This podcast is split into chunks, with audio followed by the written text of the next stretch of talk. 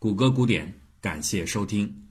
二零一五年五月二十九日，李晨在微博上公布了和范冰冰的恋情，博文只有一张合照和两个字“我们”。我在这里啊，想借用“我们”这两个字，因为它是我下面要提及的一个重要问题的答案。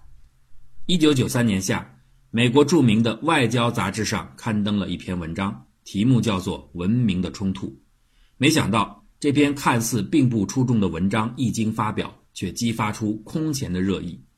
编辑部后来告诉文章的作者说，这篇文章在三年时间里引起的巨大争论，超过了外交杂志自二十世纪四十年代以来发表的任何一篇论文。这一点连作者也始料未及。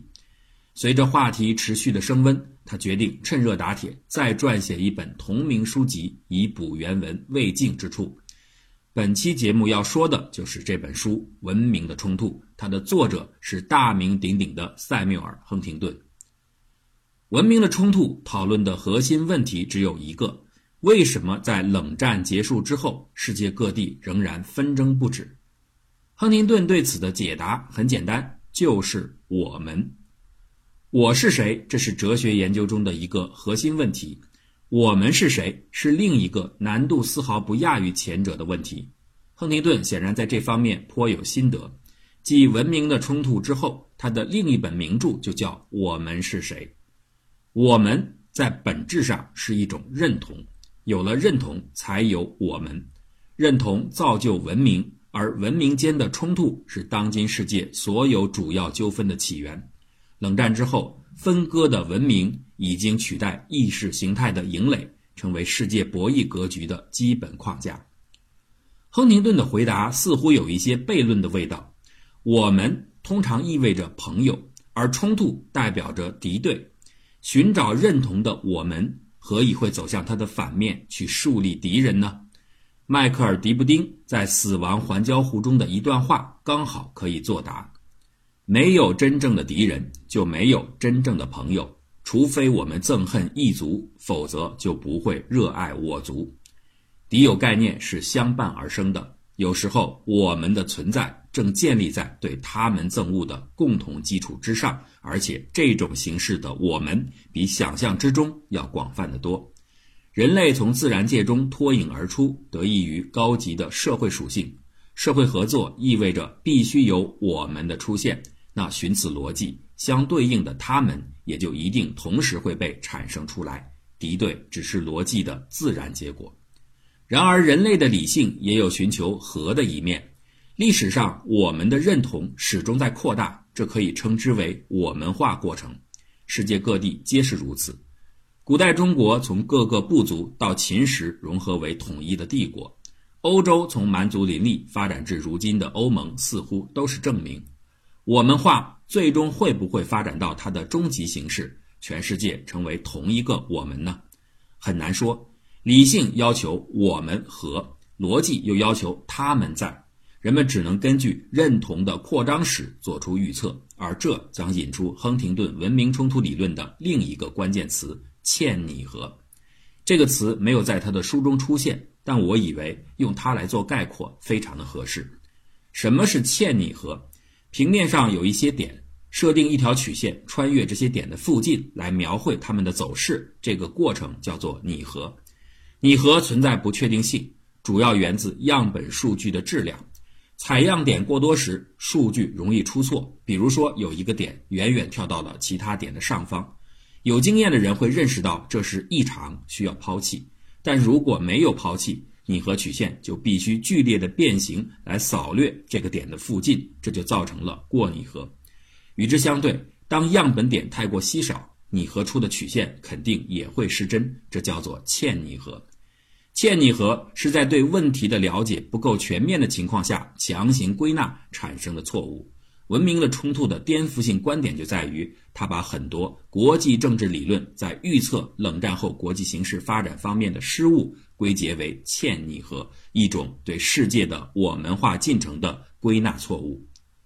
从家族到民族，从文字到语言，从宗教到价值观，认同在不同的社会层级发生着，它的深度和广度一直在增长。每一次深化的状态可以视为一个新的节点，所有的节点构成了一条发展轨迹。由于世界现代化的进程起始自西方，许多现代文明元素也源于西方，很自然的，人们就会习惯用西方视角下的我们化来代表整个世界的认同过程。在这样的采样角度下，西方主要是欧洲，经过罗马时期从蛮族我们化为贵族王公。经过一六四八年维斯特伐利亚条约，我们化为民族的雏形；经过一战，我们化为现代国家；经过二战，我们化为北约与华约；最后经过冷战，我们化为统一的欧盟和美国。如此的脉络，似乎在清晰不过的预示着一个结论：我们化的终极形式，同一个世界必然而且已经在实现。世界的现代化就是一次全球西方化的过程。这种信念在一九九一年底的时候来到最高潮，柏林墙倒塌，东欧剧变，苏联的解体，标志着我们画的倒数第二阶段即将结束。两个我们，共产主义世界和自由世界的对峙消失了，同一个我们的最后一阶段即将实现。欧洲的历史样本数据似乎正在精确地插植在理论预测的发展轨迹上。正如福山所说，我们正在目睹历史的终结。及人类意识形态演化的最终点和作为人类政府最终组织形式的西方自由民主制度的普及，全球层面的冲突已经永远结束。马列信仰者可能依然存在，但只会存在于像马纳瓜、平壤和马萨诸塞的坎布里奇这样的一些地方。未来的人们将不会再为思想意识而争论，只是致力于解决技术和经济问题。福山调侃说。这样的世界将是令人厌倦的。然而，真实的世界怎么会让福山失望呢？新的冲突几乎一刻不停地接踵而至。一九九二年一月三日，俄罗斯和美国学者在冷战落幕后的两个星期，就在莫斯科政府大楼的演讲厅举行了会议。美俄当时的气氛如同蜜月，演讲台上再也没有列宁的塑像，取而代之的是一面崭新的俄罗斯国旗。或许是俄国人还不熟悉这面三色旗的图案，所以它被放倒了。这是一个小小的细节，但也是一种征兆。历史从来不会按设想运行。两年之后，一九九四年十月十六日，七万多人走上洛杉矶街头游行抗议一百八十七号公民提案。这个提案否定了美国可以给予非法移民及其子女的多项福利，而诡异的是。这些游行者在美国的土地上大量挥舞的却是墨西哥国旗。亨廷顿很会讲故事，他根本不用提在世界各地发生的大事，仅仅这两个关于国旗的小场景，已经把福山的理论彻底击碎。认同构建的进程没有停止，全球西方化只是一种臆想。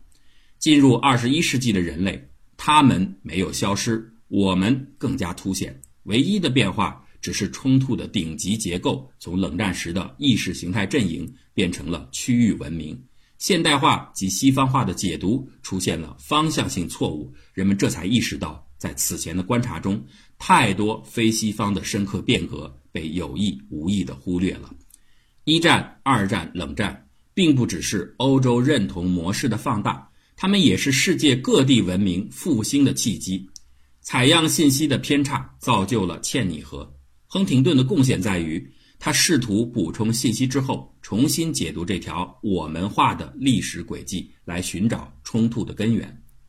文明冲突理论当中的结论有很多，但最核心的，我认为无外乎五点：第一，我们化的进程未能冲顶，世界层级的我们终未出现，这或许是注定的结果；第二，现代化不等于西方化。技术要素被证明可在与价值要素分离的状态下被独立的吸收，尽管吸收的程度有所区别，但它造就了西方以外的我们化的加速。第三，逐步现代化促进了非西方的多个我们复兴意识高涨，技术落差的缩小使得绝对价值面临质疑。西方的我们需要收回君临世界的野心，重新意识到自己只是我们当中的一员。第四，我们画的冲顶虽然无果，但几百年来冲击的惯性依然余波荡漾。西方的我们有维持冲击的偏好，非西方的我们有打破西方化进程的信心。这是世界动荡的根源。第五，西方要想继续存在，甚至保持强大，美国必须归队和欧洲共建共同的我们。上述五点当中，最后的美欧联手带有作者的个人倾向，他的论述层级不如前面四点，而前面的四点可以用更为简单的四个短语来概括。没有同一个世界，价值不是发展的前提。世界的顶级单元是文明，认同的惯性驱动文明的冲突。文明是什么？这很难有一致的见解。文明是有民族或宗教加以定义的吗？有的时候是，但在更多时候，情况要更为复杂。文明应该是一种更高于种族的文化单位，它或许深深依赖于宗教，但并不总是精确的吻合。在弱宗教地区，文化和价值都可以扮演相似的角色，但同样的，他们也不是稳定的标准。历史、语言、习俗，甚至利益都可以深刻地影响文明。亨利·基辛格认为，二十一世纪的国际体系将至少包括六个强大的力量：美国、欧洲、中国、日本、俄罗斯，也许还有印度。美国和欧洲处在同一文明。所以，上述六大强权分属五类文明。除此之外，亨廷顿还补充了依托于信仰的伊斯兰文明、东正教的俄罗斯文明、拉丁美洲的天主教文明和从来不被人注意的深陷贫困的非洲第三世界。不同的人或许会对这种划分有所调整，但基本的框架大体就是如此。顶级的认同根植在这样的体系中。世界上的冲突会发生在多个级别，但能够持续和扩大的根本性矛盾只会产生在文明之间，因为只有文明才能集结起足够的国家或国家集团的力量。冷战时期的铁幕可以一夕被打破，而实际上落幕前的离心离德早已是暗潮汹涌。然而，这条意识形态的分界线在向东移动了几百公里，成为基督教和伊斯兰教以及东正教的边界之后，重新站稳了脚跟。后者要远为坚固和稳定，因为这条线的两侧代表着文明的断裂。雅克·德洛尔认为，未来的冲突将由文化因素而非经济或意识形态引起。人类社会的文明分区就像地球的板块构造一样。强震只集中在板块连接的断层带，中东、巴尔干、北非、乌克兰、朝鲜半岛、加勒比海都是文明的断层。世界像一张庞大的水网，每个文明都习惯于把自己视为干流，而把其他文明视为支流。理论上，这只是一个试点中心的选择问题，就像日心说和地心说之争一样。但人们更愿意把它上升到不同文明间的天然优劣。作为近代发展中规模最大的一支，西方文明从来都认为自己应该是唯一的主干，它的走向必将决定水网的未来。那既然认同的历史把欧洲的各个支流越来越汇集成为一条大河，这一进程也将一直持续到它的终极形态纳入所有的水系。然而，文明的演变不可能这么简单。每一条大型支流所流经地域的气候地貌截然不同，流域的个性之间鲜有共同之处，唯一的连接仅仅是技术性的物理连通。当其他水域的流量开始激增，土地开始日益肥沃时，对谁是主流的看法自然会发生逆转。甚至即使没有这样的逆转出现，只要水域内部有强烈的共性，它一样会排斥被支流化甚至被并吞的命运。汤因比早就批评过西方自我中心的错觉，然而这种错觉到现在依然普遍地存在着。最典型的例子莫过于普世文化，亨廷顿称之为达沃斯文化。每年一度的达沃斯年会上，来自世界各地的政商精英们群贤毕至，他们当中的多数人都是普世文化的信奉者。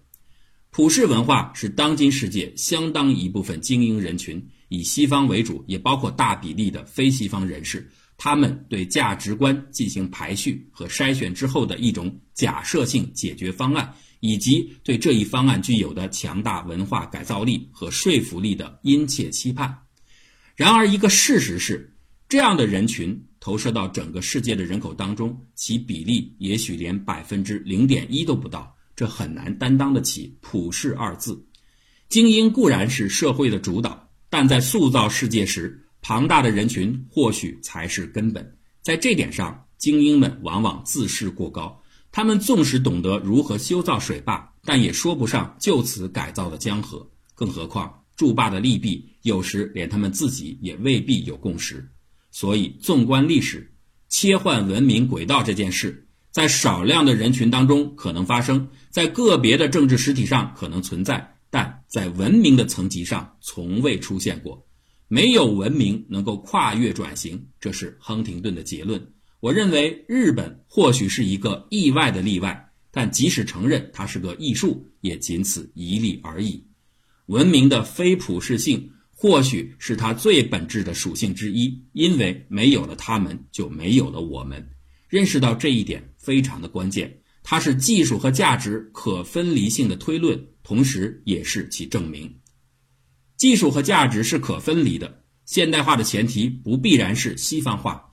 认识到这一点既困难又简单。中国在清末洋务运动时提出的口号“西学为用，中学为体”，就是这种观念的直接体现。只接受技术，不接受价值。只不过口号仅是简单的直觉，还远不是深刻的体认。在变革初期，情况往往是相反的。改变价值才能发展技术，是第一代变革者们普遍的意识。全世界非西方文明几乎都是如此。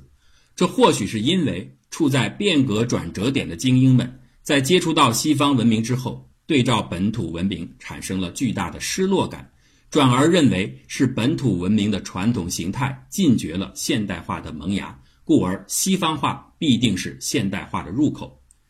非西方文明的现代化不可自发，这个观点或许是正确的，但不可自发不等于不可学习，复制和创造毕竟是两码事儿。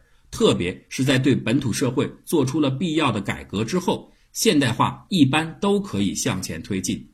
而一旦有了成果，本土的自豪感又会被激发出来，这就引发了罗纳德·多尔所说的第二代本土化现象。